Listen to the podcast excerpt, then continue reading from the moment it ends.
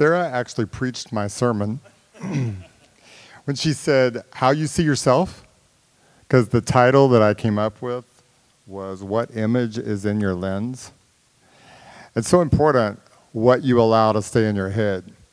And um, today, I was, as I was preparing, I had these, in fact, I preached the sermon to Nick Cavillo, one of my roommates.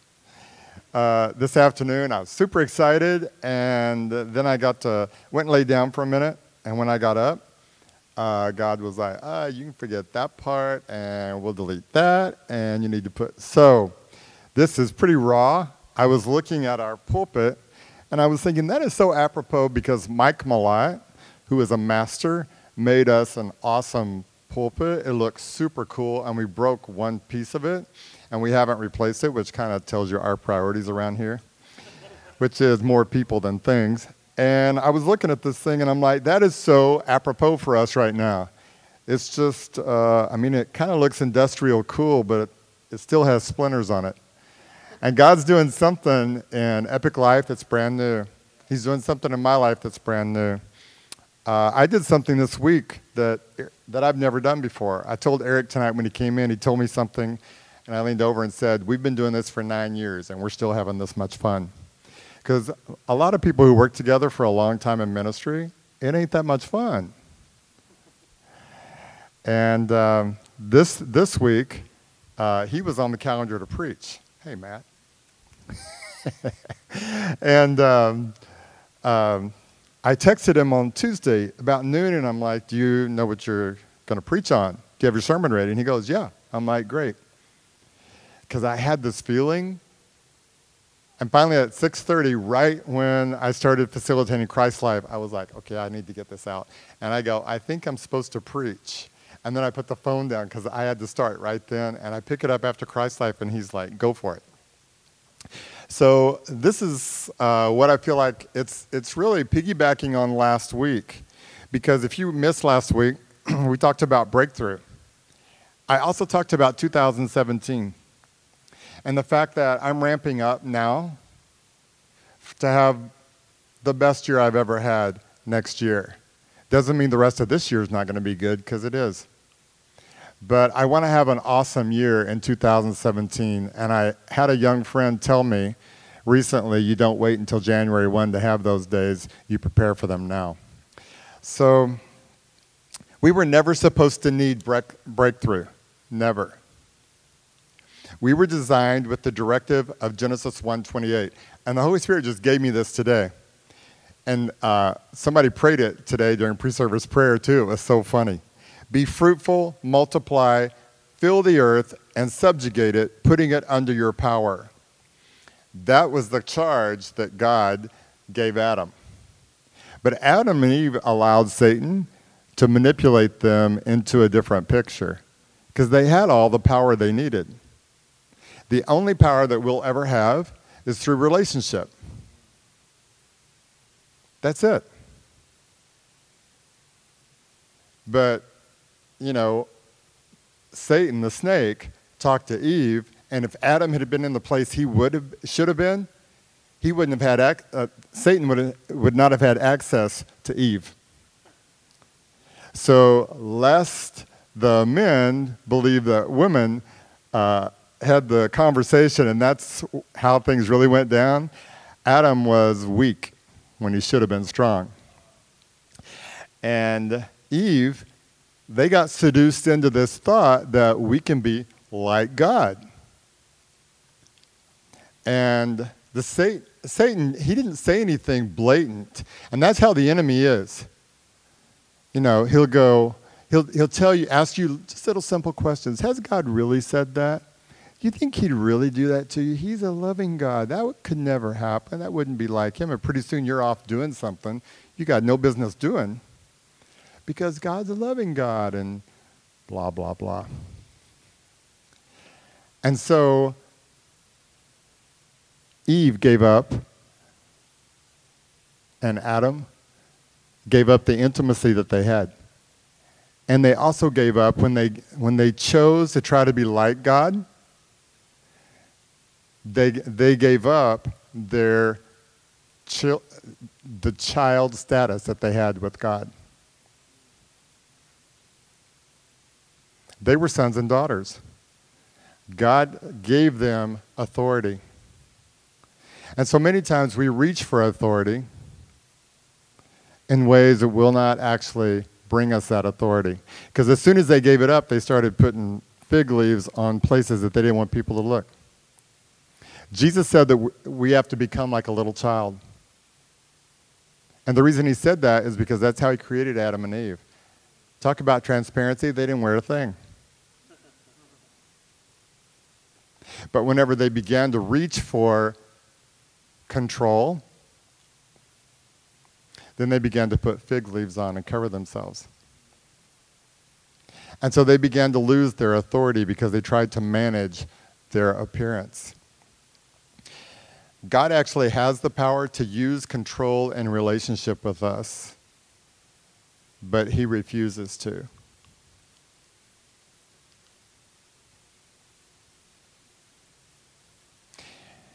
And yet, when we feel insecure, we have so many ways that we try to control what people think of us. You know, if you're from the hood, you know how to throw your chest or, you know, use your mouth. Uh, if you're really good looking and you have a great body, it's easy to use your charisma, your personality, your sexuality.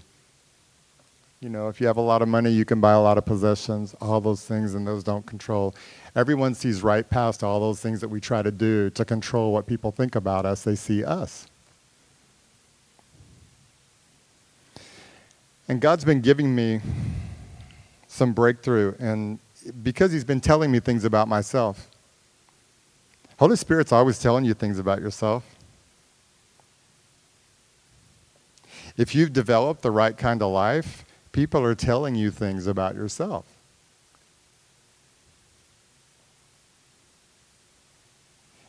But you have to choose that life.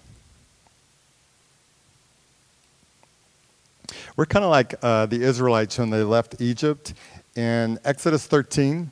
One day they were slaves, stinky, sweaty, and the next day, they, it, it says in Exodus 13 and 14, it says they left with silver, gold, and clothing. The word says they plundered the Egyptians because God actually did some miracles and scared the Egyptians so bad that they were like, just go, just go. So you, can you imagine like being uh, Israelite? One day you're stinking, and the next day you're like walking down the street. If you plunder, that means they have no choice. So on my way out of town, I'm like, uh, could you stand up? Stand up. Uh, I think I want that toga. Can you take that toga off and give that to me? Thank you. And then that gold chain. Uh, give me that gold chain. Put that in my pocket. I'm feeling all bad because I'm plundering. I'm in charge. When you plunder, you're in charge. That's how they left town, rolling out in that Jaguar chariot. they hit the big time. And then they get up to the Red Sea. God did 10 miracles and set them free. They had been slaves for over 400 years. They get up to the Red Sea, and there ain't no bridge. And this is what they said to Moses cracked me up. As Pharaoh drew near, the sons of Israel looked, and behold, the Egyptians were marching after them. And they became very frightened of the people they had plundered just the day before. So the sons of Israel cried out to the Lord. Then they said to Moses, Is it because there were no graves in Egypt that you have taken us away to die in the wilderness? Why have you dealt with us in this way, bringing us out of Egypt? Is this, they're standing there and all the stuff they stole on the way out of town. Shameless. Is this not the word that we, listen, is this not the word that we spoke to you in Egypt? saying, Leave us alone that we may serve the Egyptians. For it would have been better for us to serve the Egyptians than to die in the wilderness. Whiners. Total whiners. That's so unbecoming. But that's how we are as believers. You know, somebody stands at the front and they're like, if you come to Jesus, if you'll just come to Jesus, everybody, everybody close your eyes. This is what they do. Y'all don't close your eyes. Watch. Everybody close your eyes because we wouldn't embarrass anyone. We want all your hearts to be feel safe. We wouldn't want you to put yourself on the line or actually become a real Christian. But we have numbers here. We need to get conversion. So if everybody will shut your eyes because we want you all to be comfortable. Okay, if you'll come to Jesus, He'll make your life complete. He'll take away all your tears. Your burdens will be rolled away your life will never be the same. And so we're like, I'll do that. That sounds like a great deal.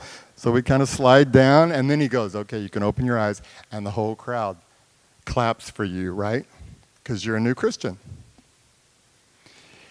And then he tells you you're a new creation. And you're like, That is a good deal. It's kind of like I've got $40,000 in credit card debt, and you tell me, clean you're a new creation. And so the next day you go to work and you get fired because you've been sleeping on the job.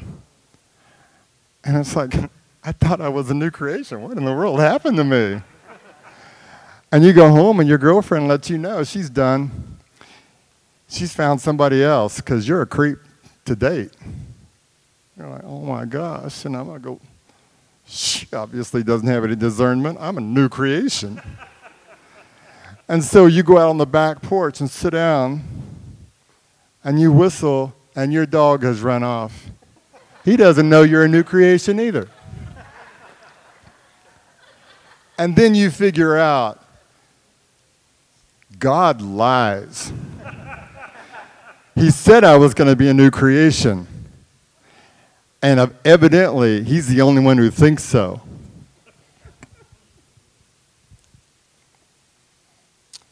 Well, how we see ourselves, and honestly, at our starting place, figuring out where we are in our starting place, and figuring out an ability to covenant with God is everything. And so I want to talk to you a little bit about that, but first I want to play you a short video. So, hit it, Derek.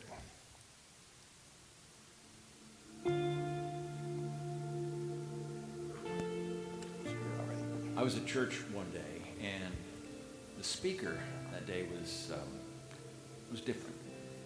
I just sat there with tears in my eyes, learning about this ministry that was revolutionizing the planet. I'm talking, of course, about Millennial International.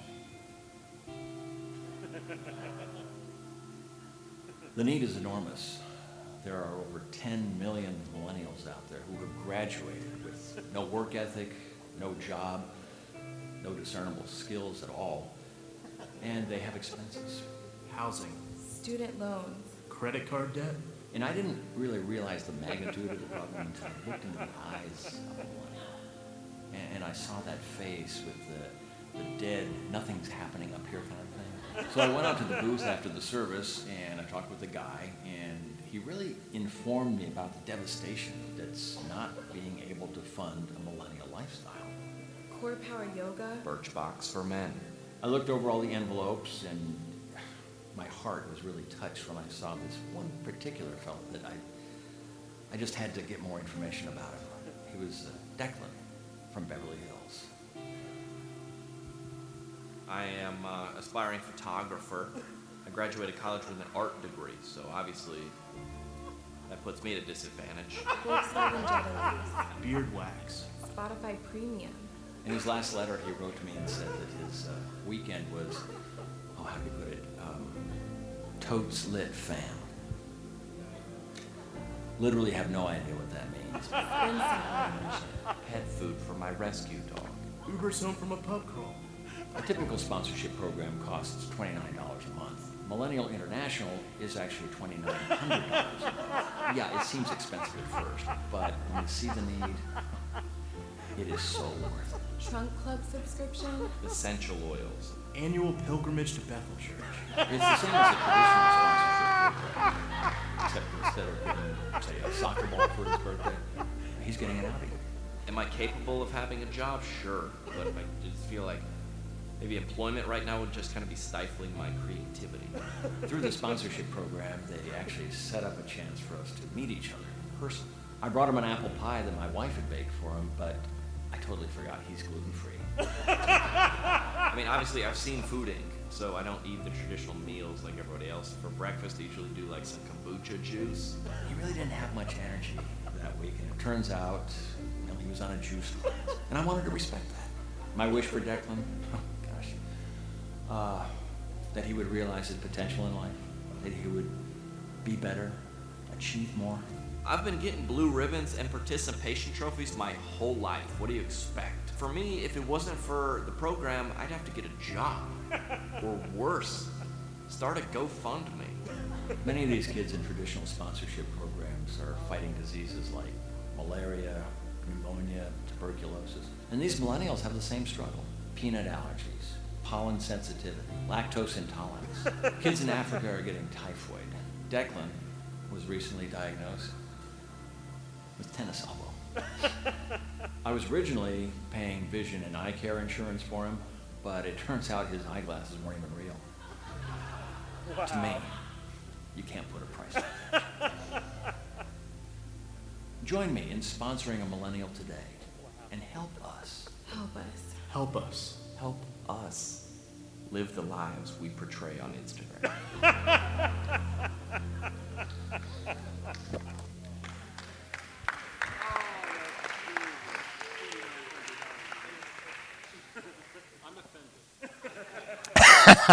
if you're offended, I'm glad you are. I saw that and I was cracking up. But that's actually how a lot of the world looks at millennials. And I totally disagree with that. Because I know a whole bunch of millennials who are absolutely committed to making a difference. And I want that number to grow. And so that's why I'm talking about what I'm talking about. Um, before you can truly achieve any breakthrough, you have to know exactly where you are. And we, we will do anything to keep from telling each other the truth. Anything. We'll stay with a boyfriend you should have ditched that dude a year. You just wasted a freaking year of your life dating somebody you shouldn't be with, and you know it. We'll put up with friends who treat us horrid. We'll have a boss that'll talk to us like we're trash. And we'll just keep showing up. I would hate to fill out an application anywhere because I might have to move and leave all my friends. Those people aren't your friends, they're your em- co employees. and if they are your friend, they know you need to move and they'll still be your friend when you're gone. But that's how we think. I actually brought you some handouts tonight. No, I'm not going to pass them out yet. But they are, one of them is called My Child. Some of you already have it. If you don't, they're all back there under First Time Come Here Go there. There's one for you. I read my child out loud to myself because it reminds me of who I am. One of them is called orphan mentality. Go through it. Everything that you feel like, oh, that might apply to me, and some of you have been around a long time, you should do a little refresher. Because I find when I read it, I still see stuff. And if you don't, let's go to coffee but we all have orphan stuff. The Holy Spirit's been pointing out my orphan stuff lately at an alarming rate. I'm trying to get to everything I can see before y'all figure it out, and I don't get to speak here anymore. And then I brought godly character traits. And this is a really powerful, powerful sheet. So they're all back there under the surfboard. I thought about passing them out, and one of the guys that I talked to about it said, no, if they want it, they can go and get it. So if you want it, go and get it. Some of the orphan behavior that the Lord's been showing me, you know, I've been talking to you guys about my uh, dad told me he wanted me to start being more serious about finding a wife. Well, one of the things that uh, Holy Spirit brought to my attention, and then I mentioned it to somebody, was if a woman that I think is really attractive starts walking towards me, or for any reason, you know, shows me attention, I'll like drop my eyes or look away. It looks really casual, but it's a way to keep from making eye contact. And so this week I'm at uh, coffee at Starbucks, and a woman is going this way, and she's going to the bathroom. She wasn't my type necessarily, but she was att- attractive. And I'm like, you know what you, you know what was said to you. So when she walked by, I gave her a direct eye gaze. She smiled at me because I think she did like me a little bit, and I smiled back. And then she went to the bathroom. When she came back out, I looked at her, I looked at her again. She was looking at me again. And so I smiled again. And she gave me a big smile, and then she went on by. Now, why would I humiliate myself to tell you that story? I mean, I'm 61. You would think I would have learned how to flirt before now. But I actually kind of suck at that. Because some of you need to learn to do the same thing. I'll give you another example. Uh, sometimes when I go into um, places where big names are speaking, I'll kind of hold back. I'm not a guy who walks up and thinks everybody should know me because I'm so special. I'll, you know, I'm content to stay in the background. Now, if I have a son or daughter, I make sure they meet them and then I fade like that. So last Tuesday, I was at um, the upper room. Uh, not Tuesday, we could go Thursday. I was at the upper room and there was a big name there. And I went up, uh, and I also had, he's been there like three or four times, and I always kind of felt like he was unfriendly, just his facial expression. And the Holy Spirit's like, well, it'd be great if you approached him. I was like, all right. So I go up to him, and I said, uh, Mark, I'm really glad that you're here. I said, you know, you have a gentle wisdom that changes every environment you walk into and his whole demeanor changed. It was like he melted. And he was like, Thank you so much. Now I want to ask you guys how do you do that? Is it your boss? Is it that hot girl you wish you had the guts to talk to? How do you do that? At the end of the meeting, Holy Spirit was like, You need to go up and ask Him to pray for you. That is not like me. I'm like, All right. I went up and had him pray for me, and he prayed a prophetic word over my life that was so dead on. And this morning, Holy Spirit told me that that's for our whole ministry. So I'm going to play it for you at the end because I believe it applies to you as well. um, Romans 12, 2 says, don't conform any longer to the pattern of this world, but be transformed by the renewing of your mind. Then you'll be able to test and approve what God's will is, his good, pleasing, and perfect will. Guys, that is not uh, some verse that you memorize and you don't know what to do with it. Holy Spirit is speaking to you. If you've got community, you're getting truth that will set you free if you want to be free.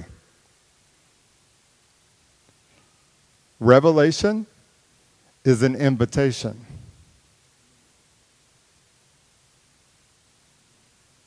Revelation is an invitation.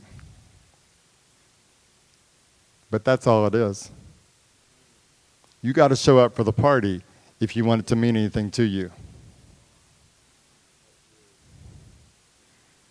And when you show up to the party, you got to do the work you got to have your party clothes on. You have to look like you're there to party. So I want to talk to us a little bit today because I hear a lot of people. There was a community a couple of years ago. I literally got to where I almost I couldn't stand. I called it the P word. Let me say what the P word is. Processing. I got so sick and tired of people from that whole community. I mean, you go, hey, what about doing this? Oh, I'm, I'm in a season. snore season of processing. So when I get that processed and I really understand my heart and all my needs, I might be open to doing that again. But I just feel like I'm not supposed to do anything. Now, don't get me wrong, there are times for that. I've had those times. But I just want to encourage you that processing needs to be done with God. It's not you just getting in touch with your feelings. I get in touch with my feelings because that's not my strong suit.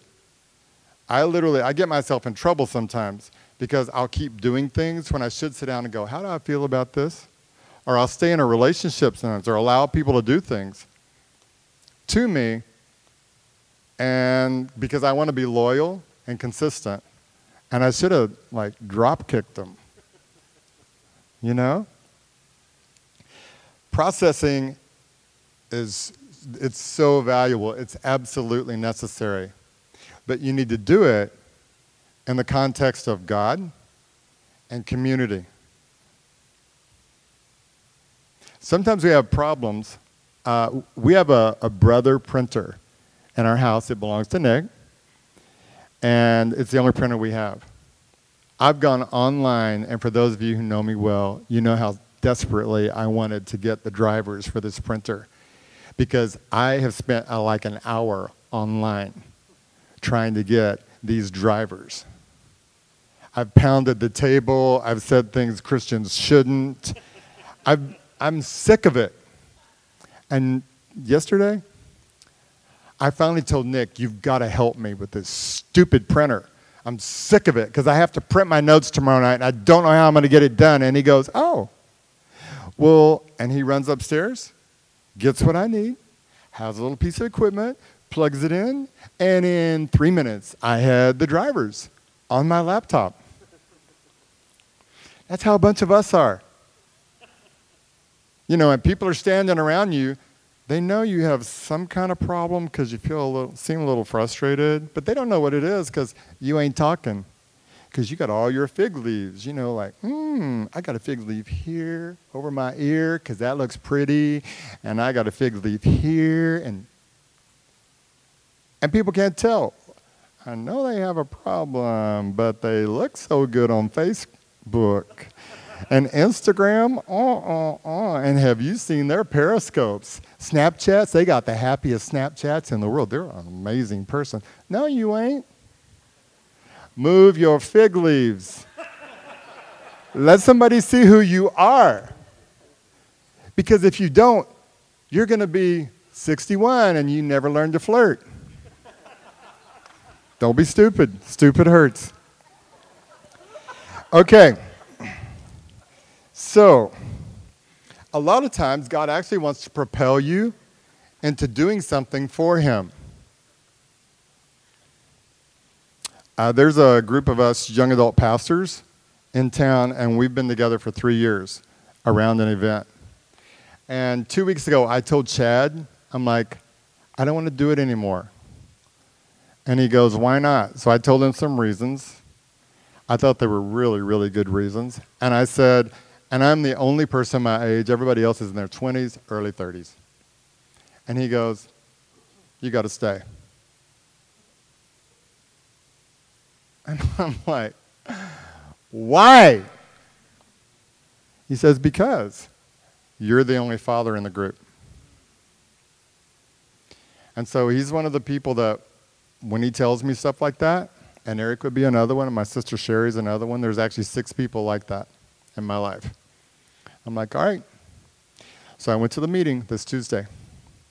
Literally, everything that I've wanted to see happen to that group happened in an hour and 15 minutes.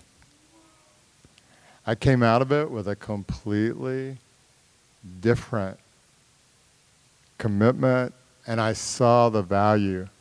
And there was one person in the group that I felt uncomfortable with and I had consistently felt uncomfortable with them for a while.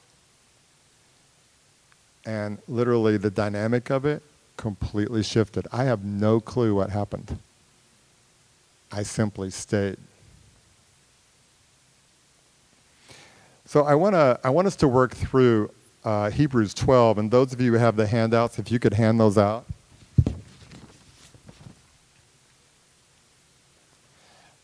I'm going to go through this pretty quickly. But some of you are like me, you're visuals. And I have to see it or I can't really get it. This is out of the Passion Bible. Just pass them out real quick, you guys. Don't try to make it pretty. I want to just walk you through the word in the Passion Bible. It's so powerful. Hebrews 12, it talks about we look away from the natural realm and we fasten our gaze onto Jesus, who birthed faith within us and who leads us forward into faith's perfection. My footnote says he's the pioneer and perfecter of faith. His example is this because his heart was focused on the joy of knowing that you would be his. That's you. Jesus knew, knows you. He endured the agony of the cross and conquered his humiliation and he now sits at the right hand of God. We don't really know what it's like to look someone in the face, look at their character, see their life, and go, I covenant with you. I had someone tell me this week, you know, if you're going to have a spiritual father, you should know them inside and out, clear to the skin, before you give them that position. And so I really processed that. And to, tonight, when I was getting ready, Holy Spirit was like, you look at the fruit of their life and you see what's happening that you can see in their life. And then you covenant because the intimacy comes after the covenant. If I ran my life, my relationship with God, like that young person said to me, I would never have a relationship with God because I didn't know Him when I started, when I covenanted with Him. If you get someone and they all they bring you is destruction, back up. But you're never going to know somebody to the skin. So consider carefully how Jesus faced such intense opposition from sinners who oppose their own souls. And I was like, what the heck does that mean? That means those who were their own stumbling block. And so I would submit to you the pictures in your head that don't match your destiny, you're going to have to remove those pictures. And no one can do that for you because no one can see your photo album. You're not going to see it if you keep running from truth. I don't let just anybody speak into my life. But if nobody speaks into your life, you got a problem. Sometimes people can't speak into your life because they don't know you. So consider carefully how Jesus faced such intense opposition from sinners who oppose their own souls, so that you won't become worn down and cave in under life's pressures, forgetting your destiny. That's the purpose of evaluating the pictures in your photo album. Why do you keep dating a girl that you should never date and your relationship never goes anywhere? Because somewhere that's all you believe you're worth. After all, you've not reached, yet reached the point of sweating blood in your opposition to sin. And have you forgotten his encouraging words spoken to you as his children? This is what you have to remember. All breakthrough is going to come in the context of sitting on your daddy's lap. And anybody who makes you feel like you don't belong there is not a person who should be speaking into your life. That does not mean that you will feel comfortable. Because when my truth, when my lies get confronted, I do not feel comfortable. In fact, I don't even like it. And in fact, if I'm close to you, I'll let you know straight up. Like, shut up. Or, why would you say that? Or, in Chad's case, you're kidding me. Why do I have to stay? Because. And then he gave me the truth, and I, I'm like, okay, I got to do that. My child, don't underestimate the value of the discipline and training of the Lord God or get depressed when He has to correct you. If He's not correcting you, if you're not letting Him correct you, you're not letting Him tell you how valuable you are. Because if you don't know where you are, you can't change anything. So until you really get a clue as to where you currently are, you can't walk forward because you don't know where you are. I know, I'm really deep. For the Lord's training of your life is evidence of his faithful love. One of my daughters told me recently, You are relentless. And I was like, Thank you. Because so is God. Nobody loves me like God. I have amazing people who love me. But I'll fall down and he's like, Get up. Get up. Sometimes he'll go, uh, Don't sit in that pigsty. That's not where you belong. Your destiny's different. He's like, Stand still while I hose you off. And sometimes he's like, Hose yourself off. You're the one who accepted that lie. Break that lie off your life. I'm like, All right. That's called growing up. For the Lord's training of your life is the evidence of his faithful love. And when he draws you to himself, it proves you are his delightful child. I don't care what's been spoken over you tonight. You are a delightful child. You are precious to him. I don't care what's happened to you at church. You are a delightful child. Fully embrace God's correction as part of your training, for He is doing what any loving father does for his children. For who has ever heard of a child who never had to be corrected? I just encourage you guys, like, begin to ask Holy Spirit, help me to see this right. Because I have a dream, and it's getting so strong inside of me about Sacramento. It's not just Epic Life. I believe that we can change our city. There's a level of unity among the young adult pastors I have never seen, ever. So I believe that as we begin to do this and sit on Daddy God's lap and let Him speak to us about ourselves, and we start coming together with other people, because we're all doing that.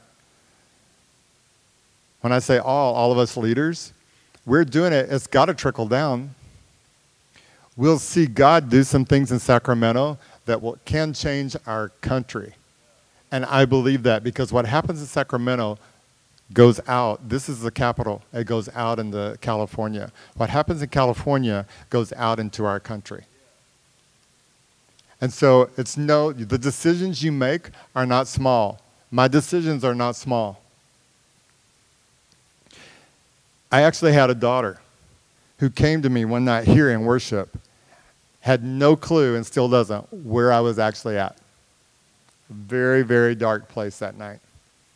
And she said, Whatever wilderness you are in, you have to come completely out of it so that we all follow you and we come out of it as well. Now, I had a choice at that point. Who do you think you are? You ain't even half my age. Don't you know I'm a leader here? No, I'm not doing that.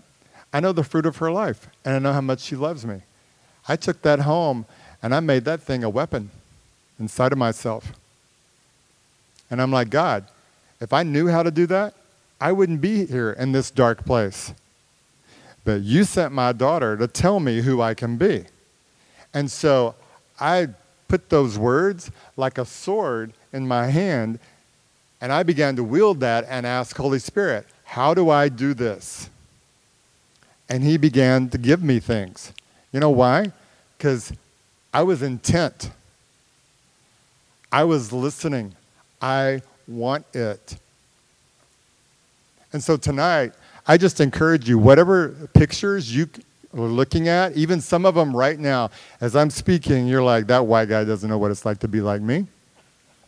He's not even in my generation. I might be cooler than you think I am. But I just want to encourage you refuse, refuse to allow those pictures to determine your destiny. Reach for truth. What is not working in your life? Ask someone who you trust. Isn't it true that we respect our earthly fathers even though they corrected and disciplined us? Then we should demonstrate an even greater respect for God, our spiritual Father, as we submit to His life giving discipline. And let me speak to something. I didn't actually have a father who made me feel special. My dad loved me dearly. He, he did not know how to communicate that.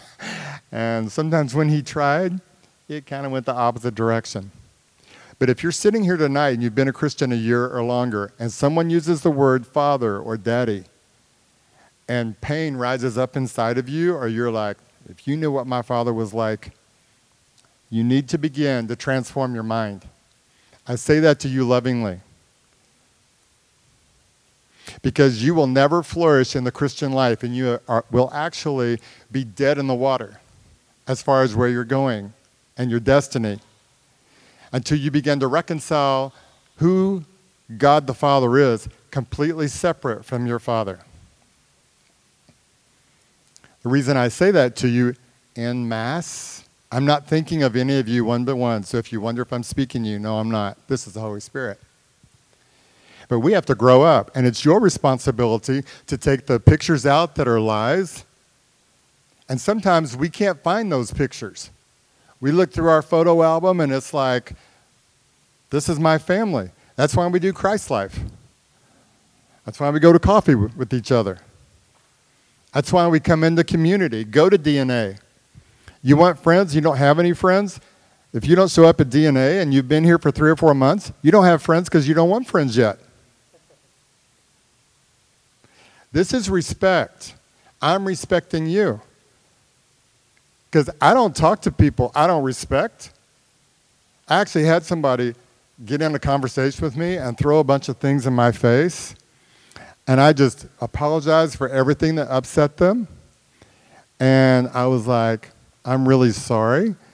Let me know if there's anything I can ever do for you. Why? Why did I back completely off? Because they've shown me I want to stay exactly right here. And how I'm looking at this is the only way I'm going to look at it. I got mad respect for that. Because I got so many things in my own life. Let me go work on my life. But if you want change, if you want something that's different, it says, Now all discipline seems to be more pain than pleasure at the time, yet later it will produce a transformation of character, bringing a harvest of righteousness and peace to those who yield to it. I'm telling you, if you've ever worked out, if you've ever dieted, if you've ever gone to school for a master's degree, for a PhD. It's no fun. If I go to the gym and I work out like I should, when I leave, I hurt. Sometimes I hurt and I haven't even been to the gym.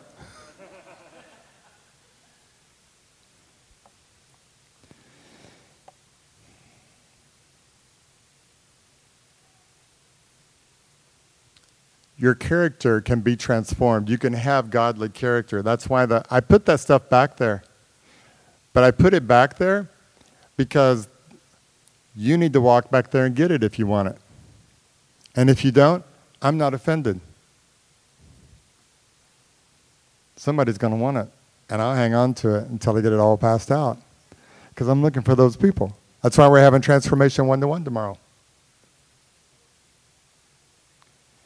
Uh, Saturday. Thank you. Because we're going to get more intimate, more real there about these very things. So be made strong even in your weakness. And I guess this, is, this would be my ending salutation to you. A lot of times I'll tell you guys worship. If you come in and you're really tired and you had the most horrible day in your life, worship. There's nothing that pisses the enemy off. Oh, there's nothing that ticks the enemy off more than you worshiping. He's worked all day long to get you to walk in here and be a noob. Sit on a chair. My life is so bad. Stand up and sing these songs. Get done with those songs. And Eric Knopf, why won't he shut? I want to use so many verses. Oh my God, I've heard all this before. And then you go home because check, you went to Epic Life.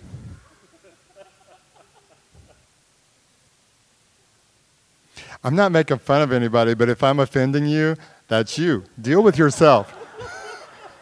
you didn't even have to pay for coffee and you got some truth. Be free. Sometimes I'll walk in here and I had the kind of day that makes me like, why am I a Christian? I don't have to figure it out. I don't have to process it. I don't even have to think about it. When worship starts, I don't care if worship is horrible. I'm like worshiping. I'm raising my arms. I'm thinking about the words because you can't think, you can't look at all those bad photos in your photo album and sing a song. I sing it with my brain. And the more that I declare the truth over my life, even if it seems like I'm stupid, like, you're a good, good father. Do you know the kind of day I had? That's the way you treat your kids? Who's going to come? No. No, I declare truth over my life because I'm building a muscle. And I'm determined to come out of that wilderness. So, whatever wilderness you're in, you may be a really intellectual Christian and God never really hits your heart. Ask Holy Spirit why. I actually have a counseling appointment Monday. Why? Because I'm growing. There's no shame in that. I've talked to a couple of people about counseling before, and they're like, oh, I would never do that. These problems are not that serious. Really? they look serious to me, but hey, it's you that lives with it, not me, so enjoy that. Be made strong even in your weakness by lifting up your tired hands in praise and worship, prayer and worship, and strengthen your weak knees. Nobody can strengthen your weak knees but you. But the more that you strengthen your weak knees, they'll get stronger.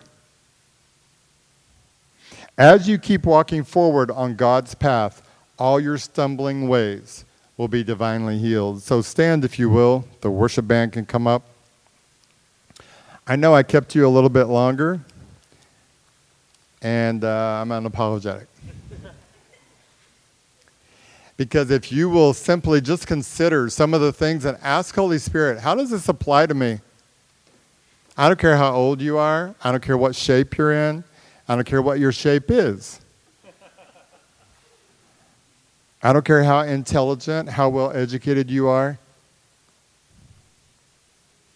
My dad said to me last week, I'm 82 and I'm asking Holy Spirit, Dad Tar, how do I need to grow so that I can do what I need to do in this next season? And I'm like, that's who I want to be like when I'm 82 years old. I'm working on it now. I want you guys to be powerhouses, and every one of you can be. When you're my age, I want you to be wielding a sword in the spirit realm that scares the heaven out of the demonic when you get up in the morning. So, if our prayer, uh, prayer team can come up, thank you so much for coming tonight. If you need friends, hang out at the back. We'd love to talk to you. If you need prayer, come up front. We'd love to minister to you. And we will uh, see you next Thursday in here. So thank you very much for coming. I want to pray over you before you leave. Father, we just thank you for revelation. But God, revelation is only revelation. It's just an invitation. And I pray, God, that you would give every single person within the sound of my voice the courage, the strength, the tenacity, the stamina, the determination to take it and do something with it, God. I pray, Lord, there be revelation on these handouts as they look over them, that they would begin to get revelation and then direction on what to do with that revelation. I break the power of hopelessness and despair off all of your lives. I break the power of intellectualism off your lives. And I pray that you would have a new revelation of the love of God for you in Jesus' name. Amen.